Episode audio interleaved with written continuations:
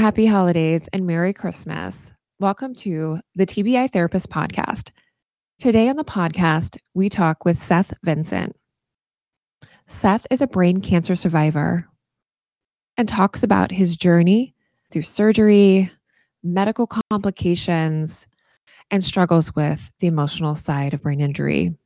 He shares about being your own advocate, making sure that you bug that receptionist. Make things happen. When things are wrong, speak up. He also says don't wait to find your support group.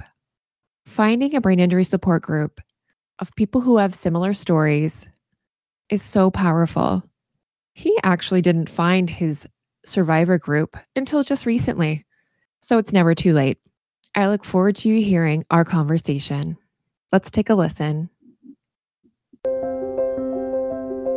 Hi, everyone. Welcome to the TBI Therapist Podcast. I'm your host, Dr. Jen Blanchette, where we explore the heart of brain injury.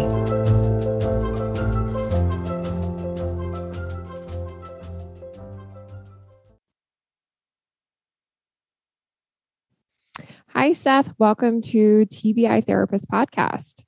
Thanks for coming on the podcast today. Yeah, thank you for having me. I'm excited to join you. Good, good. So, I just wanted to start out by hearing a little bit about your story of brain injury and anything really you want to share for our listeners today. Okay. Well, the beginning for me started just after I graduated high school. And uh, I had just returned from a trip to Zimbabwe, Africa.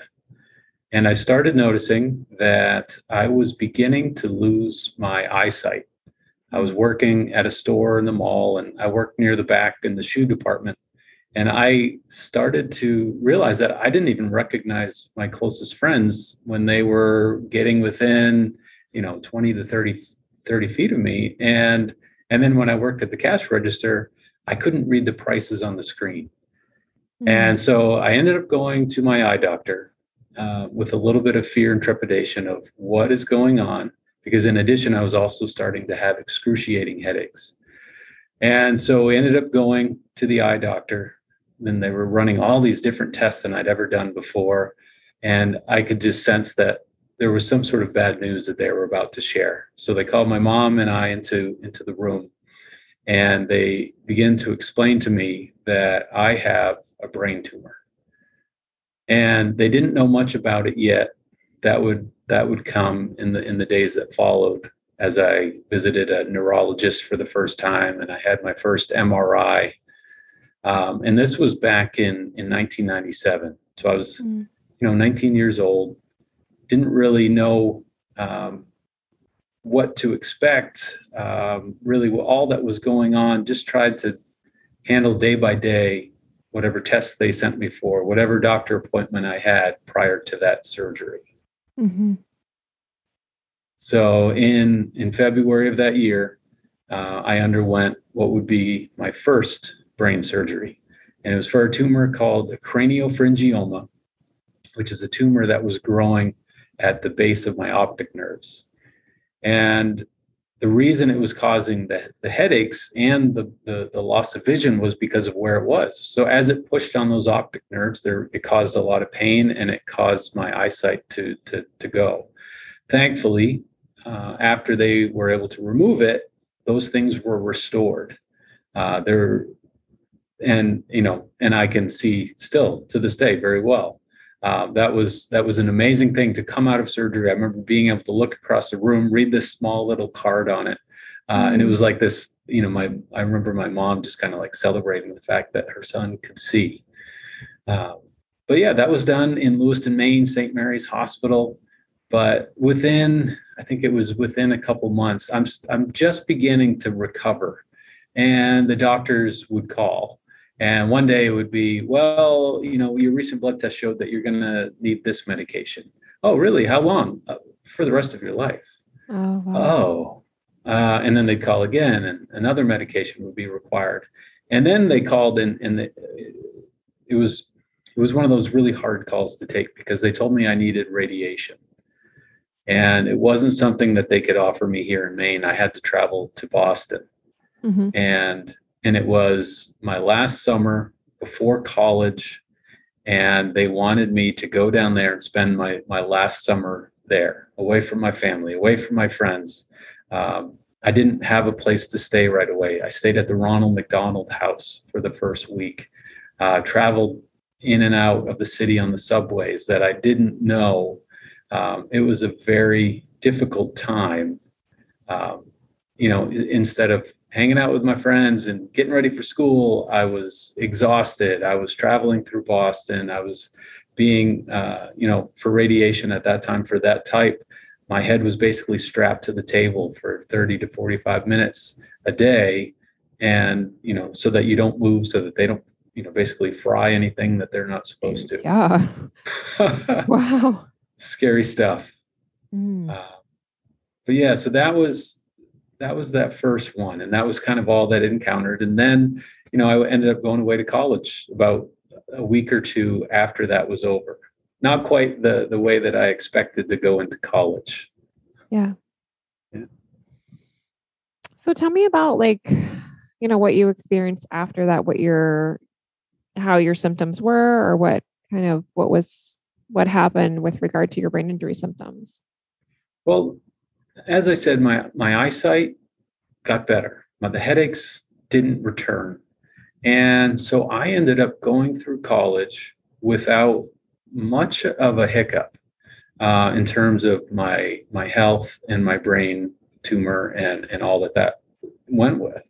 Um, more than the symptoms, I struggled with.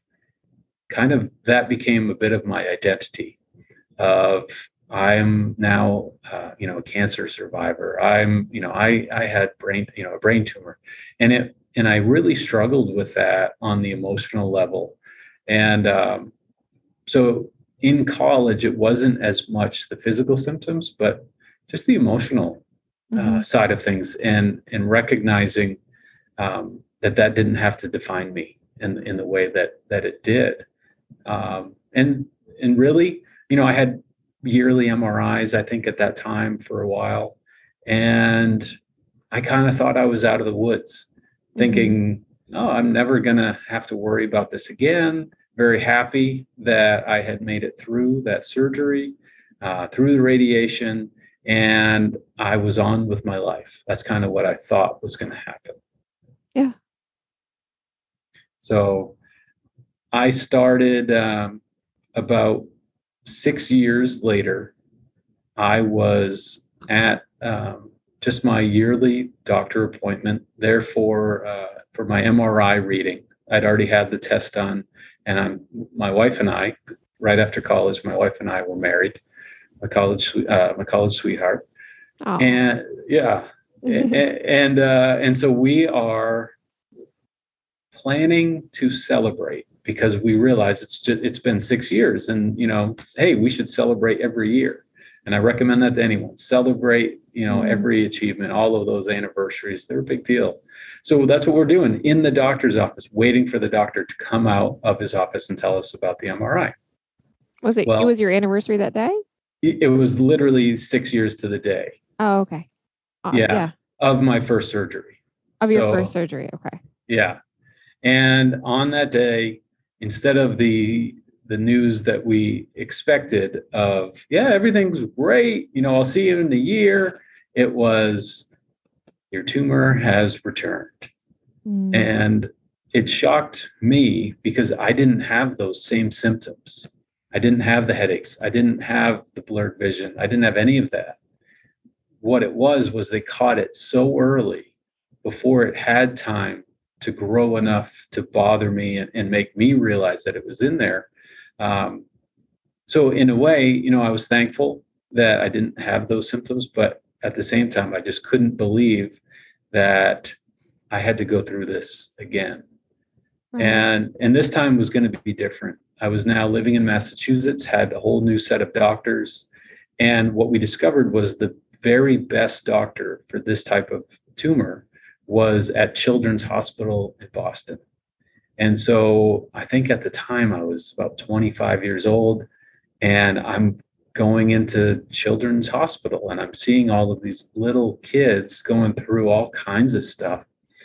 And um, I probably look like a giant to a lot of them, but it turns out you can go there until a certain age. And I forget what that is, but they, it was amazing being there. The doctors, the nurses are, are incredible.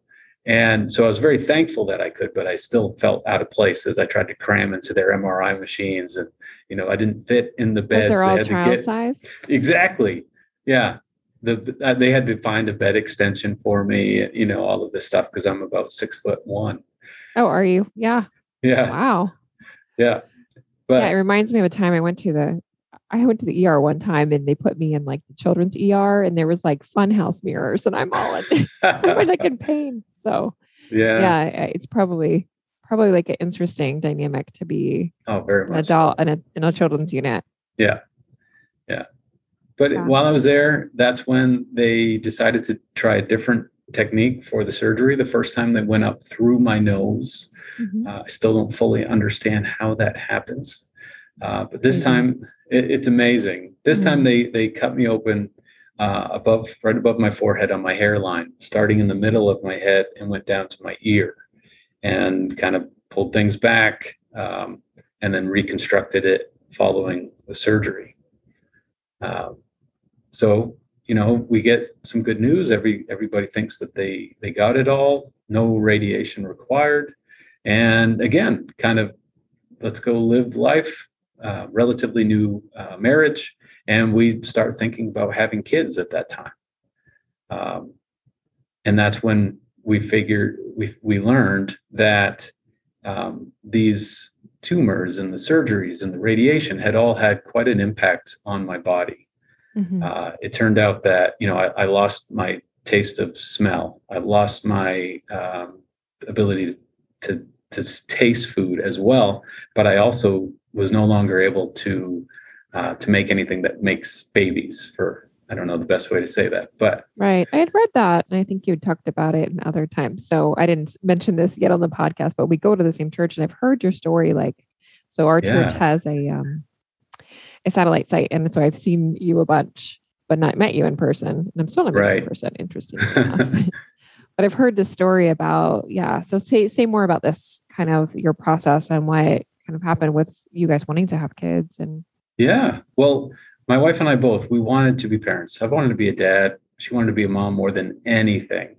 And so when we got this news and we had our first test that came back like i had a zero count um, it was devastating for me because i couldn't i didn't think i was going to be able to be a dad. But for my wife uh, it meant that she couldn't because of me uh, and I, I really had a hard time with that. But what the doctors never said was, well, it's impossible for you to have kids. They were just using words more like, well, it's very unlikely given that you have a zero sperm count. Right. And so we thought, well, let's see what's possible. Let's, you know, so we ended up going to my endocrinologist and they said, well, if you try to uh, to take this, basically it was a steroid through an injection, uh, it's possible that you could um, begin to make what you need and, and that process might that might happen. So we thought great this will be easy. Let's uh, let's do this. But what it turned out was it was horribly excruciating because my wife was the one who had to give me the injections. And so that was basically how we got ready for bed every night was she would come and sit next to me with one of those uh, needles and and i had to sit there and and fight the pain and and, and do that and so we did that together for 10 months. Wow. That was filled with pain and disappointment and, and just really a strain on our marriage. Um, but thankfully, like I said, 10 months later, 170 shots, we found out that she was pregnant and we had a happy, healthy baby boy, you know, nine months later. That was mm-hmm. 2005. And we thought this is the greatest thing ever. We're, we're you know, we, she gets to be a mom, I get to be a dad, and we have this cute little kid. But then that's when I started to notice I think there's a problem again. And and so all of this excitement of being parents, my son was less than a year. I think he was about 9 months. And we're sitting uh, with my family, and I, I'm starting to notice some things with my eyes again. I wasn't having the headaches, but the symptoms were I was I was basically looking straight ahead at two dots on it on on this napkin, and I could only see one of them. And I, I'm I'm like passing it to my sister, like, "Hey, can you see both of these?" She's like, "Yeah, what's wrong with you?" And then she thought, "Oh no." And so I called the doctor and I said, "Hey, I, I need another MRI." And um, you know, within a week or so, we knew that that tumor had come back a third time Wow. And this this time was only three years later. Mm-hmm. So it began to strike fear in us of how how many more times are we going to have to go through this? Um, is it going to come back even sooner again next time? Uh, I started to worry about: Am I going to go blind eventually from this? Is am I am I not going to make it? Is my mm-hmm. child, who's less than a year, going to have to grow up without his dad? Like all of those mm-hmm. thoughts, all of those emotions were just real and raw at that time. But they said we've we've got to act. We've got to have. We've got to do the surgery. And and so this time I went back to Children's again. Same same great doctors, and they went from ear to ear this time, um, right along that hairline, and leaving what my family and I kind of call the Mickey Mouse scar. Um, and it's right below my hairline. You can still see it if you look close. Um, but they did that, and then I um, I met with the doctors, and they said, "We we believe that we got it all. We believe we did, but there's a chance that we didn't, and we want to do radiation again." And so they said, "But if we do." There's a 15% chance that you could go blind at any point during the radiation and over the course of the next two years. Hmm. And so my wife and I were kind of left to make that decision. And, you know, we started just thinking about it and some of the things I'd already mentioned, like, well, what if it comes back next year? What if it, you know, all these what ifs. Mm-hmm. And we thought, you know what? Let's put our trust in God. Let's go for it. And so we walk in the doctor's office right soon after and we said, you know what, we're going to bet on that 85%. And the and the doctor was literally like, "Are you serious?" Most times when I say there's a one percent chance, people will run out of the room. and we thought, no, no, no, we we're we're going to trust God, and you know whether I lose my sight or not, let's let's be done with this. And yeah. uh, it was a it was a scary couple of months as as I went through the radiation again down in Boston. My family was with me uh, got a you know break from the job I was at and uh, found a couple places to stay and we traveled in and out of the city. And it was very challenging having uh, you know my young son there with us but uh, we did our best to make it through. And um, and then we just kind of counted down the days of when is this two years going to be over? When can I stop worrying when I wake up and I have a sleepy seed in my eye and I think I'm my eyesight's starting to go, you know? Um, and so we ended up once that two years hit, we went and we went on what I what we called an I Can See tour. And I went to see a St. Louis Cardinals game in St. Louis, and we saw the Field of Dreams field in Iowa. And we, you know, we just went and did all these things that I'd always wanted to see. Um, so it, it it was a quite a celebration um, of getting through that. And, and in the midst of it, I still don't really understand my thinking, but in the midst of those two years, I just got that desire within me to try to have another kid. Mm-hmm. And I, you know, I I ended up going without my wife knowing to my doctor and just said, "Hey, you know, what would it take for for us to try this again?" Because my body had stopped doing what it needed uh, once the injections stopped before. And they said, well, we think we know what to do now, so it, it could be quicker. Um, so we thought, okay. And so what I did was I wrapped up some needles and a new prescription for my wife at Christmas time. And that was my like big present for her. And it's one of those things that nobody else would probably ever want to receive. But man, did she ever cry tears of joy? Because again, she wanted to be a mom for more than one kid. She wanted all kinds of kids. And uh, and so it was just this beautiful moment that we thought, all right, this is amazing. We're going to do this. but little did I know it would take 18 more months Oh my gosh. of of just a real hardship this time around um, because my body didn't react the same way it had before. There'd been another surgery. There'd been a lot more trauma to my body, and so we went through 17 months of of failure. We had a false positive on my wife's 30th birthday, Mm. in which you know, we thought she was truly pregnant. And we're kind of joking around, oh, there's a little soccer player in there, and you know, all of those little things. And then it turned out, no, she's actually not pregnant. We got near the end of it and we we decided, you know what, this isn't working for us. Let's see if we can do an IUI. And so we went to to that type of a doctor and we tried it and that failed. And then the next month we thought, man, if this doesn't work, it's like the door is just going to close. And it was it was at that point where it was like there's nothing else we can do. There's nothing else the doctors can do. God please intervene. And that's when we found out we were pregnant. Hmm. and it you know it didn't come through the you know the the iuis or any of that stuff it just happened naturally. And it was the most amazing thing. And that so that you know it was 372 injections. I counted every single one of them. I just I don't know, help me help me for some reason. And I during that time I was so like at a, a, a high of testosterone from from all of the injections. They were cranking it up to keep my body going. I was like the incredible Hulk sometimes. And I, I hated those feelings, but I knew that was what we needed to do. So I was so thankful that she was pregnant, that we could stop the medications, that we could just move on and um, so like this this year that youngest child is now 11 he is um, just an amazing kid high honors he just finished fifth grade um, my oldest son is now going to be 16 he's you know he's going to have his license soon which is incredibly scary wow.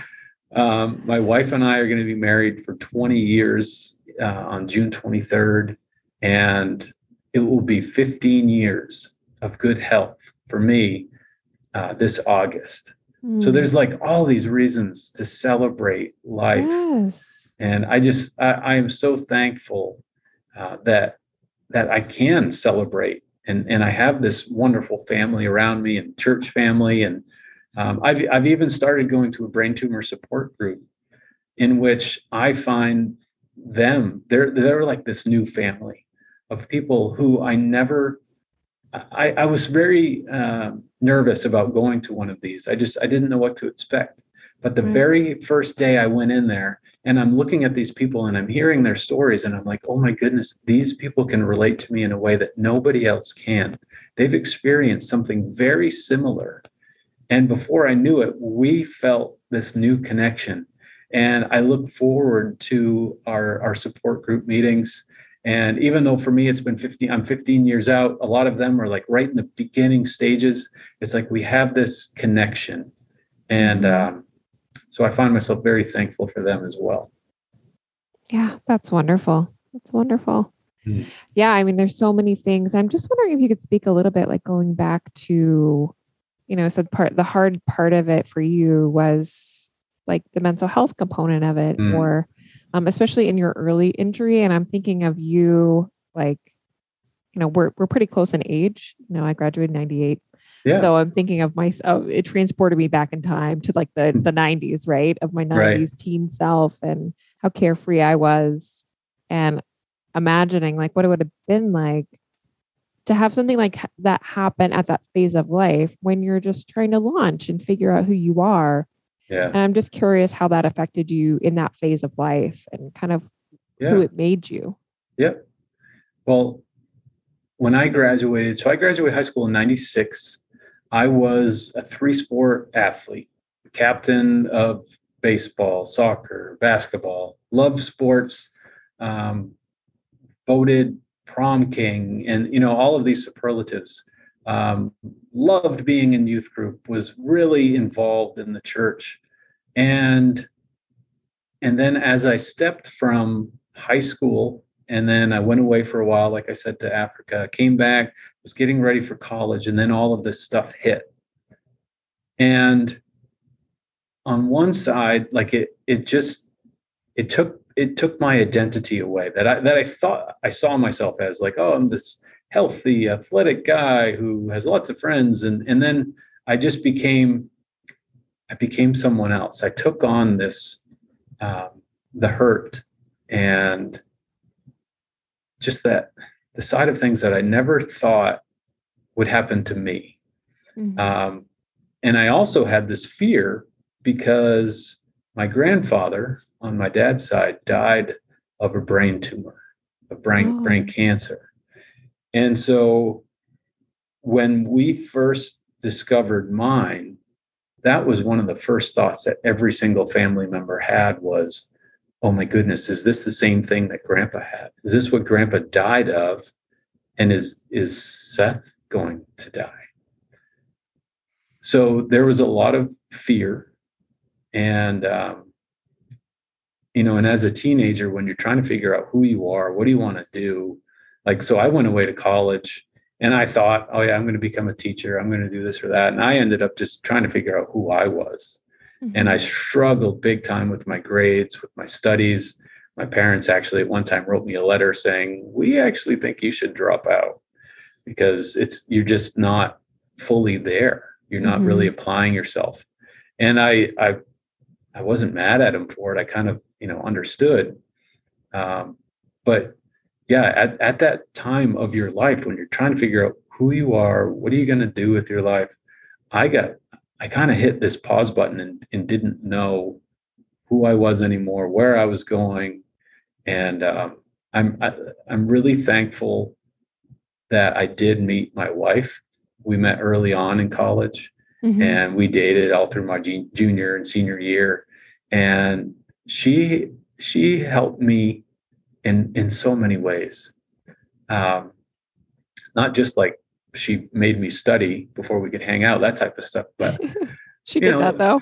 Oh yeah, oh yeah, she definitely did. Uh, I probably wouldn't have passed if if it wasn't for her. But um, yeah, I don't know. She just brought life back into me and reminded me of what we had in the future, mm-hmm. and you know that these college days were going to end at, at some point, and all the wiffle ball games and things I was doing. Like, yeah, those are fun, but what else? What else is there? And we actually spent one of our summers uh, between our junior and our senior year in India together. And we worked at um, different places with Mother Teresa's ministries. Uh, I worked at a home for, for adults with mental disabilities, and she worked at an orphanage. And every once in a while, I got to go over to that orphanage and, and see her with the kids and that was where i saw that love for kids just like wow.